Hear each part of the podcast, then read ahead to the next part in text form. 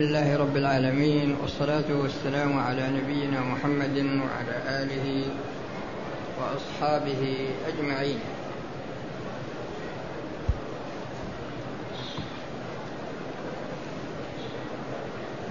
سبق في الدرسين الماضيين جملة من الكلام من من من قواعد ابن رجب.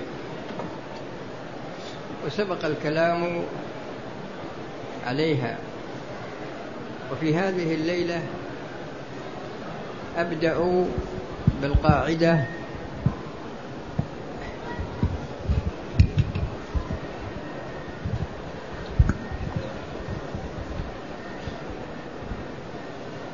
أبدأ بالقاعدة.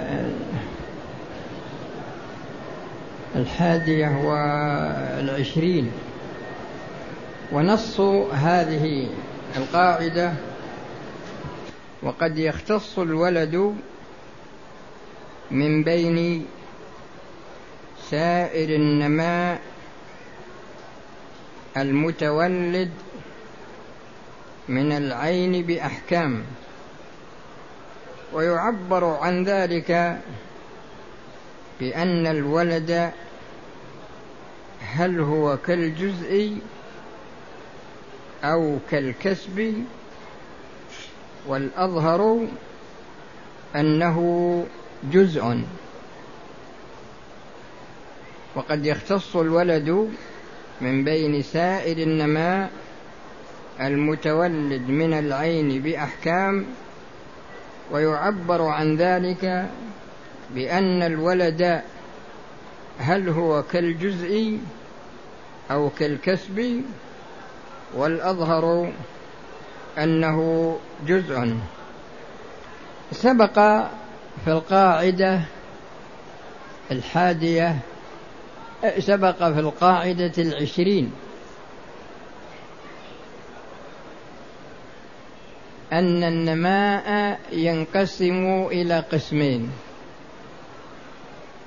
القسم الأول المتولد من العين مثل ما يتولد من أولاد من الإبل أو البقر أو الغنم أولاد منها.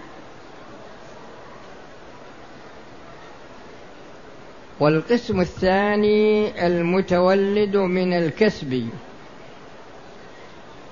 يعني اشتريت سلعة أو بعت بعت سلعة بمئة ألف ريال.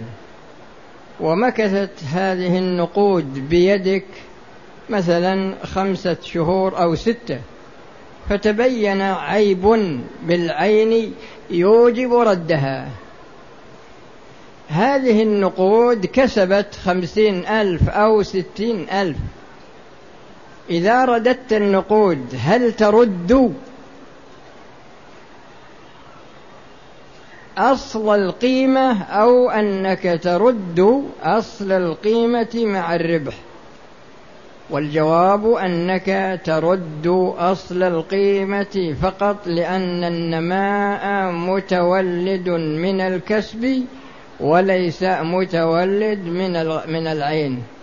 لكن لو تبايعت مع شخص غنم بغنم أو غنم ببقر وولدت عندك ثم حصل عيب يوجب الرد فهل تردها مع نمائها أم أنك تردها بدون نماء؟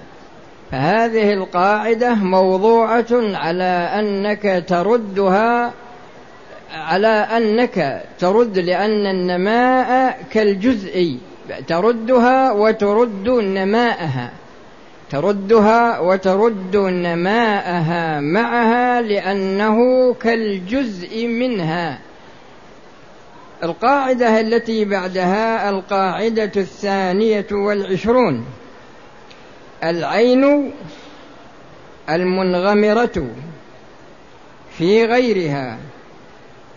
إذا لم يظهر أثرها فهي فهل هي كالمعدومة حكما أو لا فيه خلاف.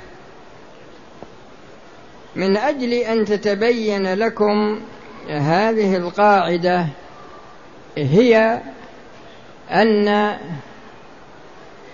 الأصل في المنافع الإباحة. هذه قاعدة.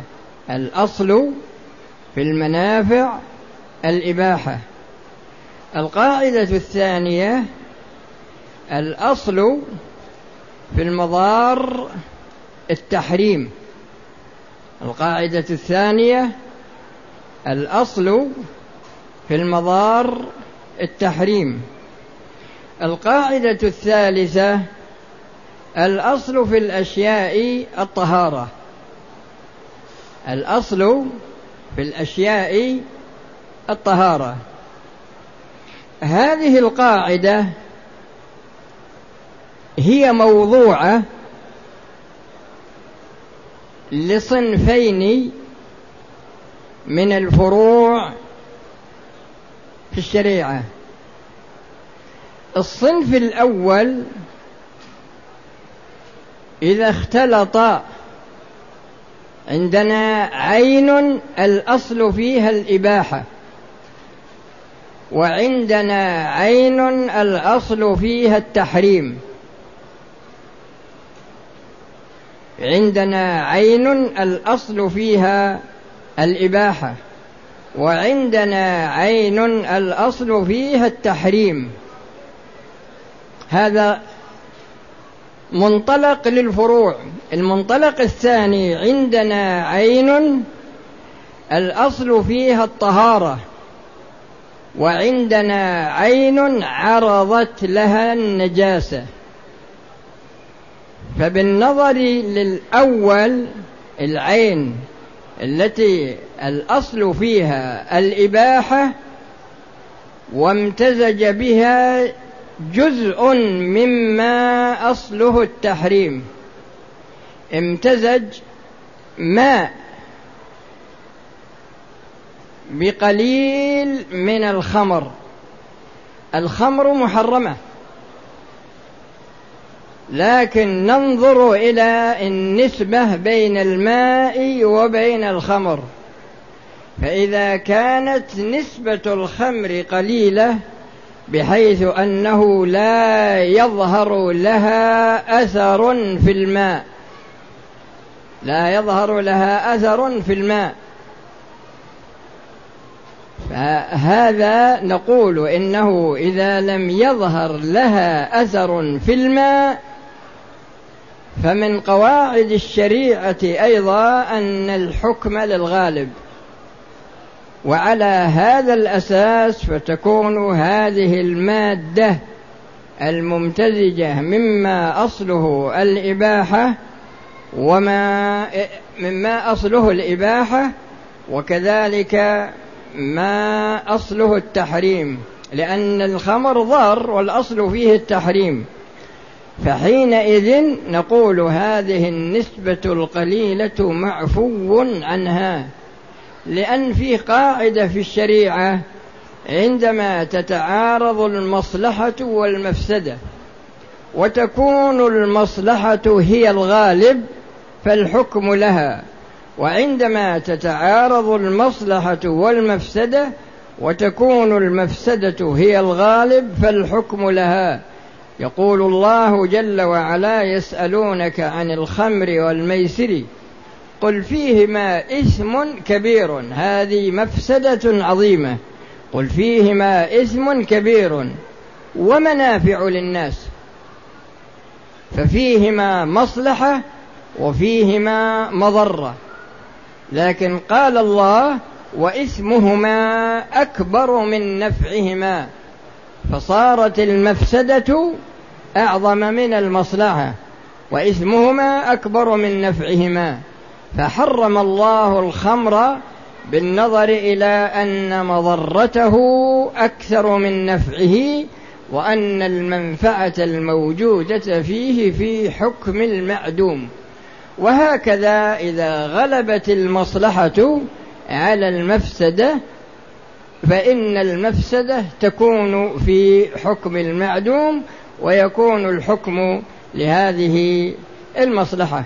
وهكذا إذا اختلط ماء طاهر بنجاسة نظرنا فإذا, فإذا لم يظهر أثر النجاسة صار الماء كثيرا.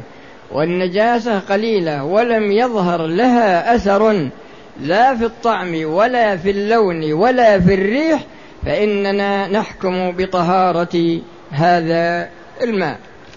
القاعدة التي بعدها من نصها القاعدة الثالثة والعشرون من حرم عليه الامتناع. من حرم عليه الامتناع. من بذل شيء سئله فامتنع. فهل يسقط إذنه بالكلية أو يعتبر ويجبره الحاكم عليه؟ من حرم عليه الامتناع من بذل شيء سئله فامتنع. فهل يسقط إذنه بالكلية أو يعتبر ويجبره الحاكم عليه هذا نوعان. أحدهما أن يكون المطلوب منه إذنا مجردا ويندرج تحت ذلك صور. المقصود بهذا القسم أن الشخص مطلوب منه أن يأذن ولا في خسارة مال يعني ما يترتب عليه شيء من الأمور المالية. مجرد أن يقول لا أو نعم. فمثلا المرأة الزوجة إذا كان عليها حج الفرض فليس لزوجها أن يمنعها من الحج إذا توفرت الشروط. يعني كانت مستطيعة في البدن ومستطيعة في المال ومعها محرم. وكثير من الرجال مع الأسف يمنعون المرأة عن حج الفرض. هو لم يطلب منه مال ولم يطلب منه مرافقتها ولكن طلب منه أن يأذن فقط. فإذا لم يأذن فليس له فليس له حق بل تسقط إذنه. الصنف الثاني أو الثاني أن يكون المطلوب منه تصرفا لعقد أو فسخ أو غيرهما. نفقة الزوجة واجبة على الزوج ونفقة الأبناء الأولاد واجبة على الأب ونفقة البهائم واجبة عليه إذا كانت عنده إذا امتنع من الإنفاق على زوجته على أولاده على البهائم فحينئذ يجبر يجبر على ماذا؟ يجبر على إعطاء المال الذي يكفي للنفقة الذي يكفي للنفقة. وهكذا يعني سائر الفروع. القاعدة التي بعدها القاعدة الرابعة والعشرون. من تعلق بماله حق واجب. من تعلق بماله حق واجب. حق واجب عليه. فبادر إلى نقل الملك عنه. صح. هذا بالنظر إلى صحة العقد. ثم إن كان الحق متعلقا بالمال نفسه لم يسقط. وإن كان متعلقا بماله بمالكه لمعنى زال بانتقاله عنه سقط. وإن كان لا يزول بانتقاله لم يسقط على الأصح. المقصود من هذه القاعدة هو أن الشخص يكون عنده مال.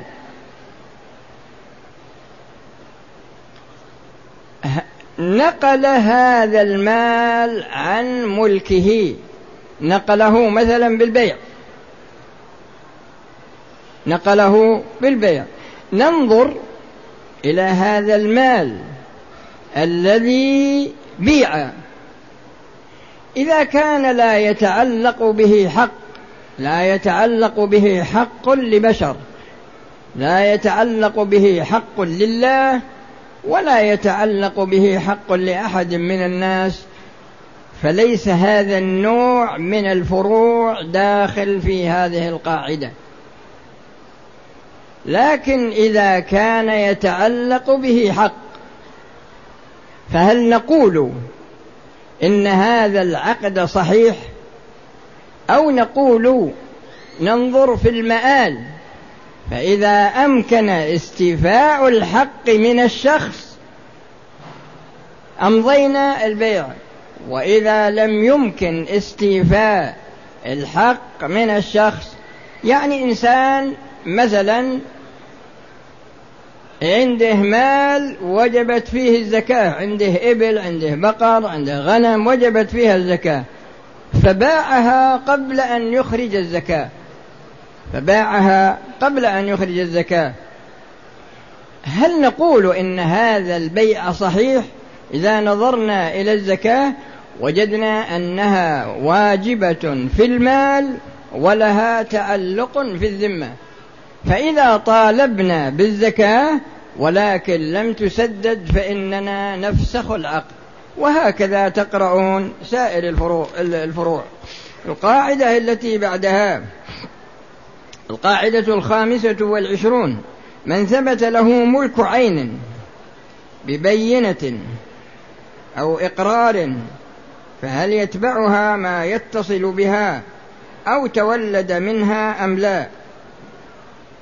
المقصود من هذه القاعدة هو أن الشخص عندما يدعي على شخص في عين وتثبت هذه العين للمدعي على المدعى عليه ولها نماء هل يكون هذا النماء تابعا لها أم لا؟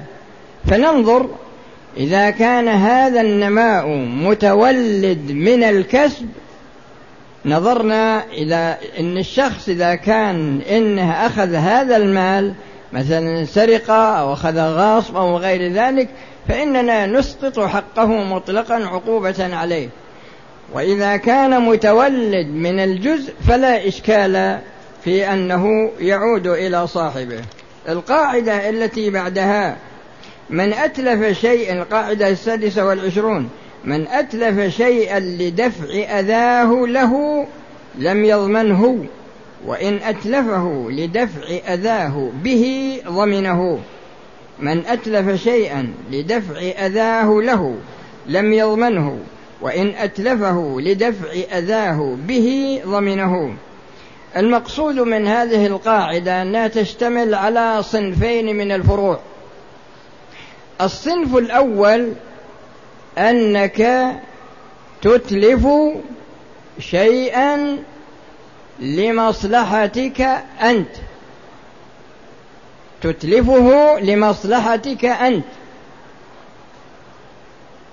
يعني صرت مثلا في البر واحتجت إلى أكل ولم تجد إلا مثلا شيء من يعني يعني شيء صالح للأكل لكنه ملك لغيرك. لكنه ملك لغيرك. فأنت أكلت هذا الأكل أتلفته ولكنك أتلفته من أجل دفع الجوع الذي حصل بك. فأنت أخذت هذا المال لمصلحتك أنت. فإذا أخذته لمصلحتك يعني لدفع الأذى الذي وقع عليك فإنك تضمنه. لكن لو صال عليك جمل أو صال عليك إنسان من البشر صال عليك ولا تتمكن من دفعه إلا بقتله. فإذا قتلته فإنه يكون هدر. إذا صال عليك جمل أو صال عليك إنسان ولكنك لا تستطيع دفعه إلا بقتله فقتلته فإنه يذهب هدرا. هذا المقصود من هذه القاعدة وهذا تمثيل للصنفين. القاعدة الثامنة والعشرون إذا حصل التلف من فعلين أحدهما مأذون فيه والآخر غير مأذون فيه وجب الضمان. ها؟ السابعة والعشرون؟ إيه. القاعدة السابعة والعشرون من أتلف نفسا أو أفسد عبادة لنفع يعود إلى نفسه فلا ضمان عليه. وإن كان النفع يعود إلى غيره فعليه الضمان. المقصود من هذه العبادة المقصود من هذه القاعدة أن الإنسان قد يعرض له عارض من العوارض وهذا العارض يترتب عليه تلف العبادة يكون متلبسا بعبادة يكون متلبس بعبادة. ثم يحصل تلف يعني تلبس بعبادة وحصل تلف لهذه العبادة. لكن ننظر هل هذا التلف سببه مقصور على الشخص أم أن سببه متعد إلى غيره. وبيان ذلك بالأمثلة الآتية. المثال الأول أن المرأة في رمضان إذا كانت حاملا أفطرت. إذا كان فطرها من أجلها هي من أجلها هي فإنها تقضي فقط. وإذا كان من أجل ولدها فإنها تقضي وتكفر. وهكذا لو كان من أجلها ومن أجل ولدها. يعني تخشى عليه من الضرر. تخشى عليه من الضرر. وهكذا المريض إذا أفطر. إذا أفطر في رمضان فإنه يقضي فقط. لأن هذا يعود يعود إليه هو. لا يعود إلى غيره. لكن من أنقذ غريقا وأفطر بسبب الإنقاذ فإنه يقضي ويكفر. القاعدة الثامنة والعشرون إذا حصل التلف من فعلين أحدهما مأذون فيه والآخر غير مأذون فيه وجب الضمان كاملا على الصحيح. وإن كان من فعلين غير مأذون فيهما فالضمان بينهما نصفين حتى لو كان أحدهما من فعل من لا يجب عليه الضمان لم يجب على الآخر أكثر من النصف. فيه باب في الفقه وهو باب التعزير. باب التعزير. فإذا حكم القاضي إذا حكم القاضي وحدد جلدات في التعزير ثم إن المتولي لإيقاع الجلدات زاد. فالقاضي قدر مثلا ثلاثين جلدة لكن الجلاد جلد خمسين جلدة. فمات المجلود فعلى من يكون الضمان؟ يكون الضمان على هذا الجلاد الذي زاد. وهكذا وهكذا لو زاد في عدد جلد حد الخمر. المقصود إن إذا كان فيه عقوبة مقدرة. وزاد الشخص الذي وكل إليه أن ينفذ هذه العقوبة.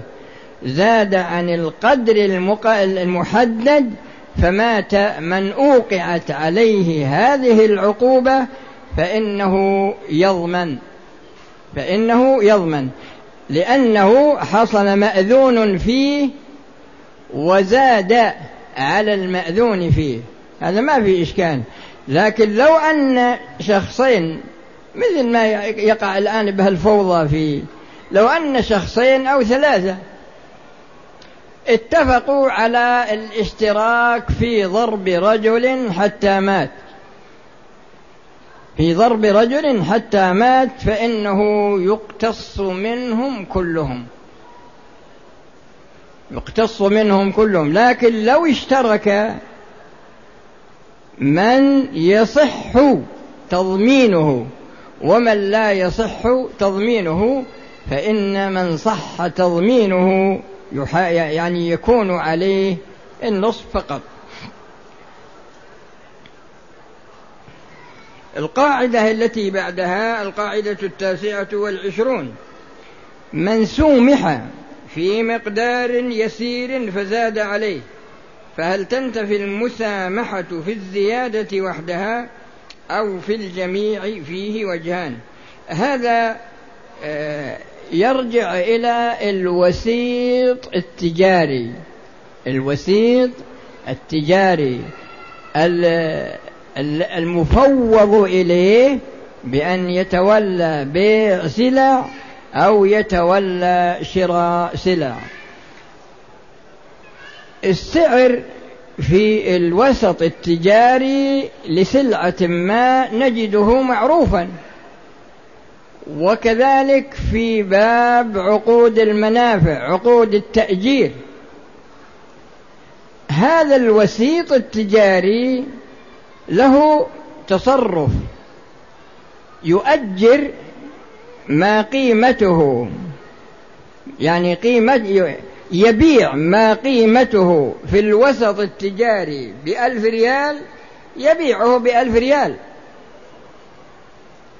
أو ينقص ريال مثلا. ينقص ريال. لكن هذا مسامح فيه. لكن عندنا بعض الوسطاء يعني بدون مؤاخذة سواء كان وسيطا في عقود البيع أو كان وسيطا في عقود التأجير. لا يخاف الله. لا يخاف الله.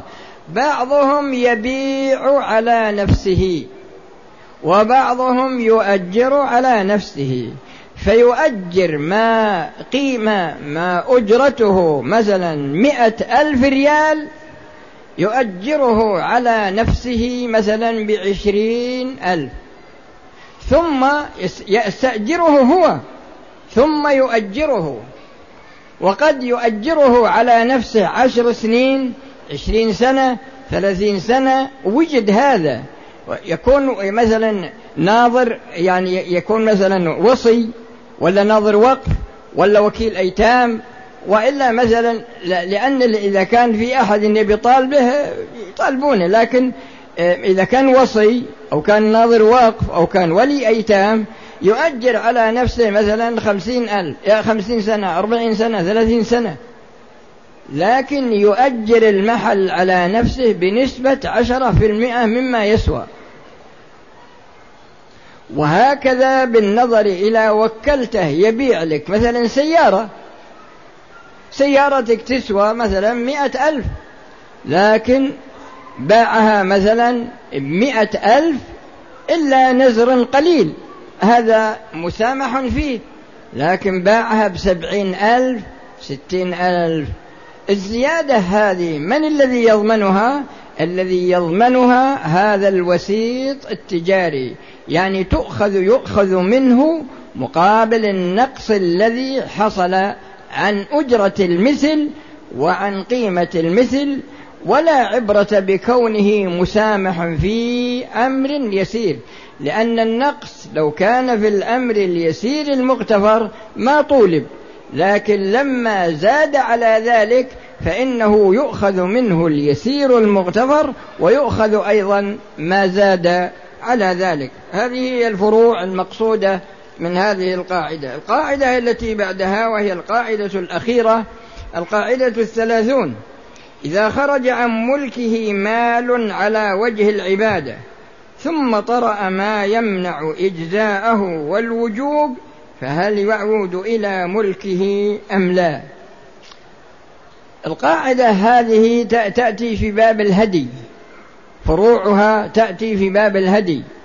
وتأتي في باب الأضحية. وتأتي في باب النذر. وتأتي أيضا في باب الأيمان.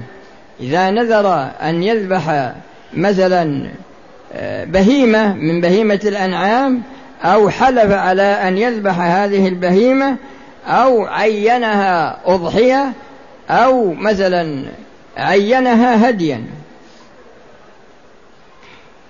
هذا الشيء الذي عينه حصل فيه عيب يمنع إجزاءه يمنع إجزاءه. حينما حصل هذا العيب هو هو يجب عليه أن يبدله. لأن الأضحية يعني وجبت بالتعيين والهدي وجب بالتعيين لكن طرأ على هذا المعين ما يمنع إجزاءه. حصل عيب طارئ حصل كسر مثلا. فهل يعود إلى ملكه؟ أو نقول إنه يتصدق به وعليه أيضا بدله. فهذه القاعدة موضوعة لهذا. هو يقول هنا إذا خرج عن ملكه مال على